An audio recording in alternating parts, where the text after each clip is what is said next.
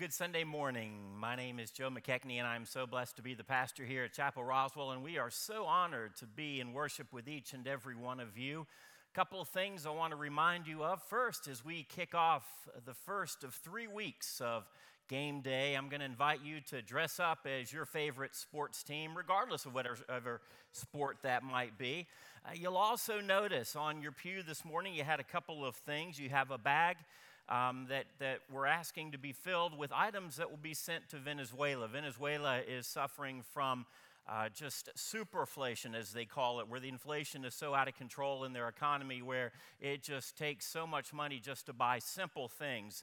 And so you can see a list of things needed. And then they also uh, we're talking about the Great Day of Service, which is next Saturday. That's in conjunction with Roswell United Methodist Church, the church within a church, and then the church that has the church within a church. We'll all come together. You can see various ways to serve. It's for people of all ages and all stages of life, and I pray that you can be a part of that. We are glad that you're with us this morning. I'm a former TV sportscaster, as most of you know, and it's interesting because I have been able to see firsthand the passion that people have for their particular sport of choice. And it's neat because I've seen people have that particular passion for the Lord's work in their life. And I think all of us, if we could live our daily lives with the passion for God, with that same passion that we have for other things, the world would be a lot different. And maybe our lives would be a lot different. Uh, the Bible actually speaks quite frequently about athletic themes. The Roman Empire was known for their love of sports. The Greeks, especially, they were known for their love of games. They had, for example, the Olympic Games that started in the year 778 BC and continued every year, every four years, I guess, technically, for 1,200 years.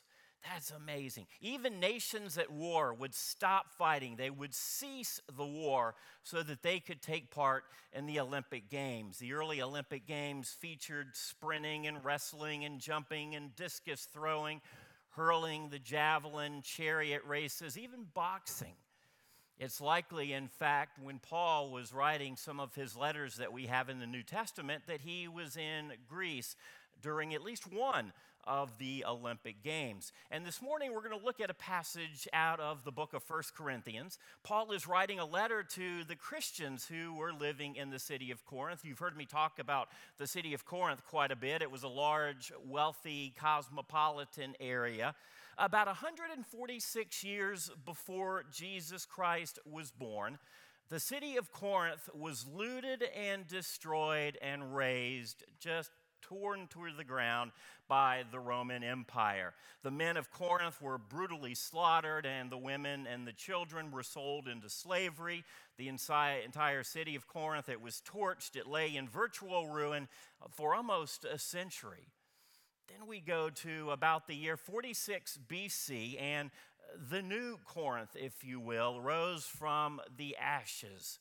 Julius Caesar rebuilt the city and it became a seat of government for a province of Rome.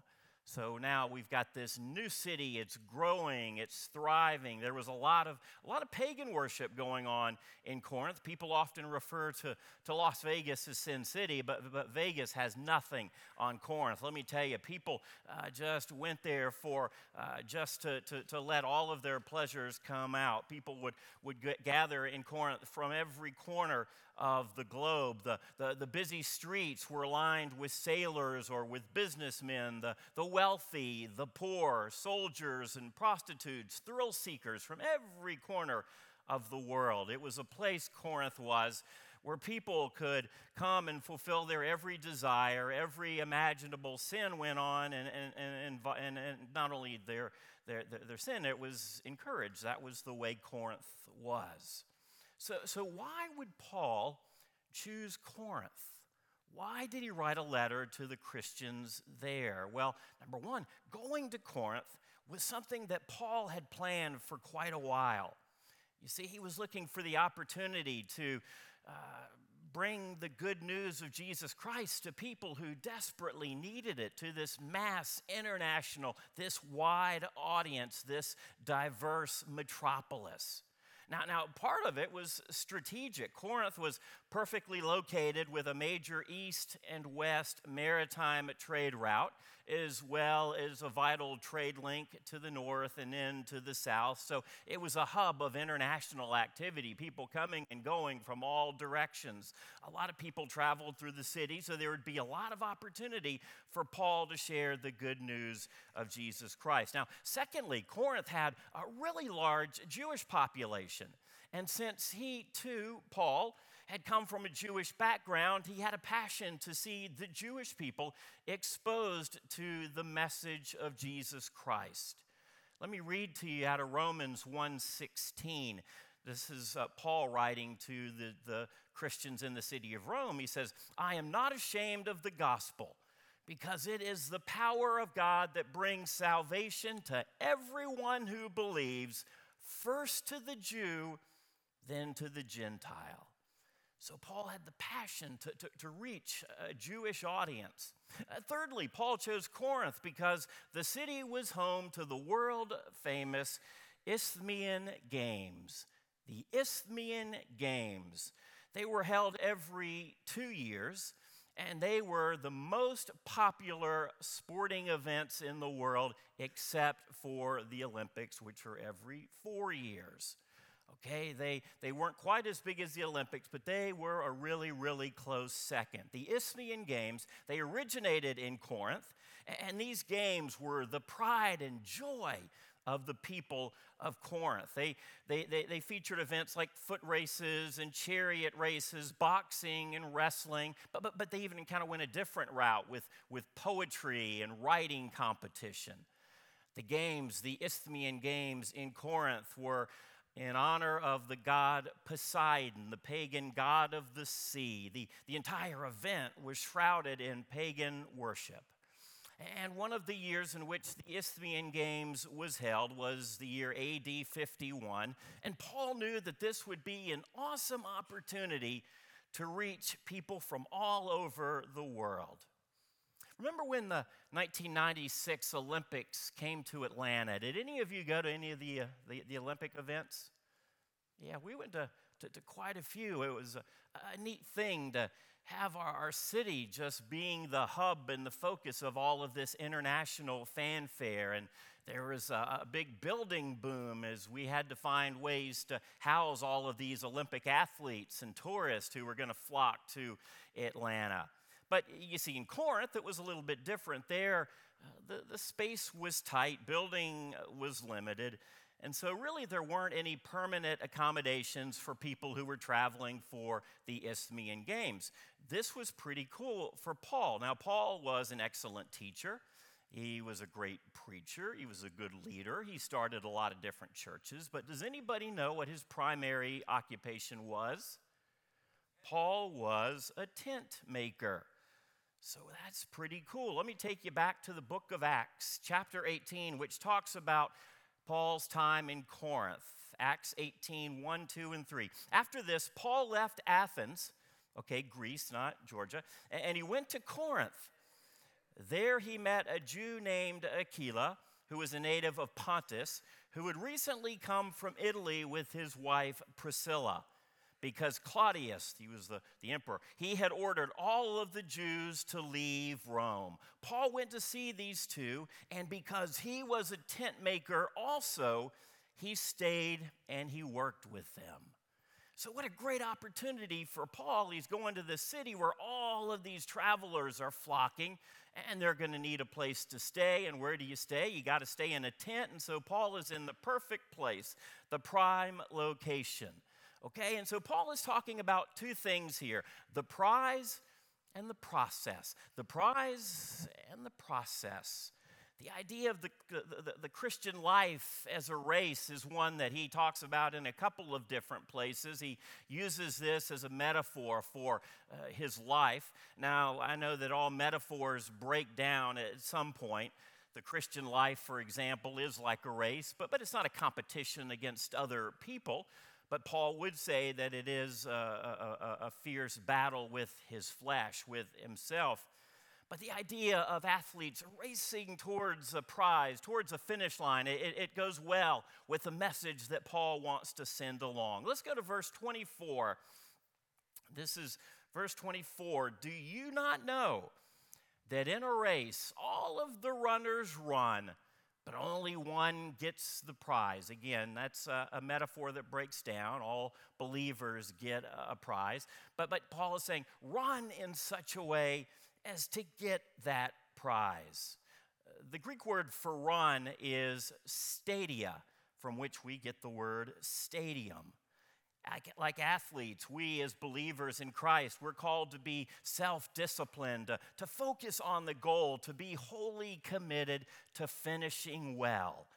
The Christian life is not to be pursued half heartedly, but rather full on in a foot race, one person is the winner. Like I said, we don't compete against other people, but we do practice or we, we do compete against these various obstacles that pop up in our way, whether they be physical or spiritual things that hinder us, things that try to get in the way of that growth that Christ wants us to live out and experience. In Acts, we read about the ways in which he spread the gospel. But in the book of First Corinthians, Paul is addressing issues that are going on in the church. He's primarily addressing those who are already believers in Christ, and he's challenging them in their dedication and in their devotion. In some ways, imagine a football coach at halftime giving a, a pep talk to his team. He's addressing issues that need to be brought up, he's, he's a, uh, a, addressing, many cases, things that are unpleasant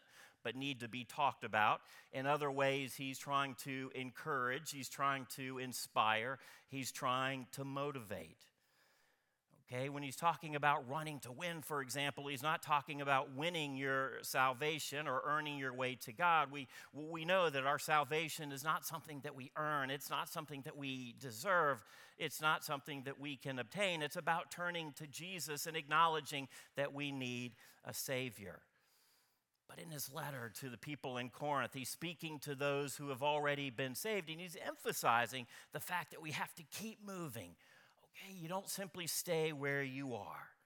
He's passionate about the calling that God has placed in his life, and he wants others to live out and experience the same thing. Verse 25, it says, Everyone who competes in the games goes into strict training. They do it to get a crown that will not last but we, we as believers, we do it to get a crown that will last forever. So he's talking about the fact that athletes will have discipline. The word disciple comes from the word discipline. At the Isthmian Games, each athlete had to train diligently and vigorously for 10 months. Okay, the last month then before the race was spent in Corinth, where they, they, would be supervised daily with workouts in the gymnasium, on the athletic fields. They had a really strict diet and things by which they had to live. They had to be diligent with all that they were doing. To compete in these games, no half hearted effort would be good enough. The athlete had to be committed and dedicated to the goal. At Chapel Roswell, we're focusing on opportunities to, to, to grow, opportunities for discipleship, opportunities to serve and to make a difference in the lives of people, not only in our community, but people in our world. In fact, next week we're going to offer a list of various small groups that are going on, opportunities to, to better get to know other people, to increase your sphere of influence, to dig deeper into God's Word, to grow together. How do we make worship a priority in our lives? How do we honor God with our choices and with our decisions? How do those around us experience God by our choices and our decisions? Verse 25 says, They do it to receive a perishable wreath or a crown, but we do it for one that is imperishable. In the Isthmian Games, if you won the race or you won the competition, do you know what you got? You know what the first place winner got? Not a, not a new car, uh, not a dream vacation, not even cash, not even a bar of gold. They would get a wreath that would go around their forehead, a crown when you think of a crown, what comes to mind? Maybe a crown encrusted with jewels worn by kings or queens, but the crowns that were most sought after were those made of the ordinary things, and they were given to the winners of the Isthmian Games. Okay, they were literally uh, crowns made of celery. Celery, that's what they ran for. They competed so they could get a crown of celery. And Paul's saying, No, you're, you're, you're, doing all of this for a crown of celery. But in life, we're competing for something that is much more powerful, something certainly far more eternal. In verse 26, he says, Therefore, I do not run like someone running aimlessly. There are times in my life when I feel like I am aimless, when I feel like I don't have a clue when I feel like I don't have my act together. This is what Paul is talking about. I don't fight like a boxer simply beating the air, uh, simply punching aimlessly. He uses an analogy from really two sports, okay, track and field or, or, or running, and then boxing to talk about how we have a goal, we have a vision. Here we are, but here is where we want to be. How do we bridge the gap that exists between our reality and our potential? In the Isthmian Games, as in the Olympics, boxing was the most brutal of events. The boxers would wrap their knuckles with leather straps. They didn't yet use gloves, and, and they would pound on each other, sometimes for hours, sometimes to the death. The phrase that Paul uses is beating the air, describing someone who is just kind of not out there. They're, they're, they're, they're, they're not aiming at their competition, they're just kind of floundering. They, they, they, they don't have aim, they don't have direction. How often do we find ourselves just going through the motions? Don't have a plan, we don't have a process, we don't have a system. We are simply going through the motions, the daily grind without being deliberate and intentional about our relationship with Christ. And finally, in verse 27, Paul writes, No, I, I strike a blow to my body and I make it my slave. In other words, my body is under my, my command. I make it my slave after I have preached to others, I myself will not be disqualified from the prize. Many people are slaves to their bodies. In other words, their bodies dictate what they do and when they do it. Our bodies, let's face it, dictate very often when we eat, how much we eat, what we're going to do when we sleep, when we get up, and so on and so on. But an athlete, Paul says, can't do this, okay? You got to follow rules. You got to follow not your body, but, but rather the strict discipline. He goes to bed when he would rather stay up. He eats things that may not be the funnest things to eat, but they're the healthiest things. And Paul is saying that as followers of Jesus, our desires shouldn't control us. Rather, to the contrary, we're the ones who control what we do. Here's another metaphor from the Isthmian Games. A, a, contestant who failed to meet the training requirements was disqualified. He wasn't even allowed to run, let alone win. So, Paul is urging the Christians to stay focused so we don't lose out on all that God has in store for us. How are you allowing God to work in your life? Are you running aimlessly? Are you running toward that prize? Now, at tailgate parties, uh, people often play cornhole. I'm going to I'm going to ask for a volunteer. Just somebody raise your hand. Come on, somebody has to raise their hand. Okay, I'm going to ask you to raise your hand. Okay, you've got a Patriots jersey on, but we're still going to allow you to do this. Okay? Now I'm going to have you stand up. You know what this is? It is a beanbag. Very well done. Okay, now we're going to play cornhole. You know how to play cornhole? Yeah. You have to throw the beanbag through the hole of the thing. Cornhole originally started, they say, when a farmer's kids were playing a game. They were throwing rocks into a hole in the ground where some sort of animal lived. We don't know what kind but, but he thought that it would- be better to use ears of corn because they had more weight. And so the kids would start throwing the, these ears of corn into this hole in the ground. So here is the hole, okay? If you get it, I don't know what prize you're going to get, but you will get a lot of adoration, okay? So you ready? You got to do it from right there. Okay, go. Well, okay. Now come on up here. You're going to come up on stage. Now we're going to do something really fun. You're going to, try to make it from here. If you do, you get to go back to your seat. If you don't, you have to deliver the rest of the sermon, which is actually already written out for you on that I, I, iPad up there, okay? So, you ready? Okay, here we go.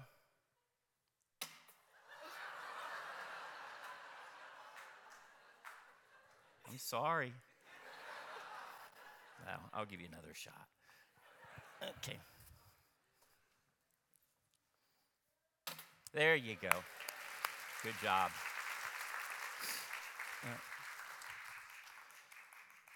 Now, I gave her a second chance because the truth is the gospel is our second chance. God gives us second and third and fourth and fifth and sixth chances. Even when it seems like we're running the same way or we're not changing our direction, God is saying, you know what? It takes one time to turn toward me and I will make everything new. I will make everything different. I'll give you a different vantage point. No matter how many times you, you've missed on the cornhole, I'm going to give you one where you make it.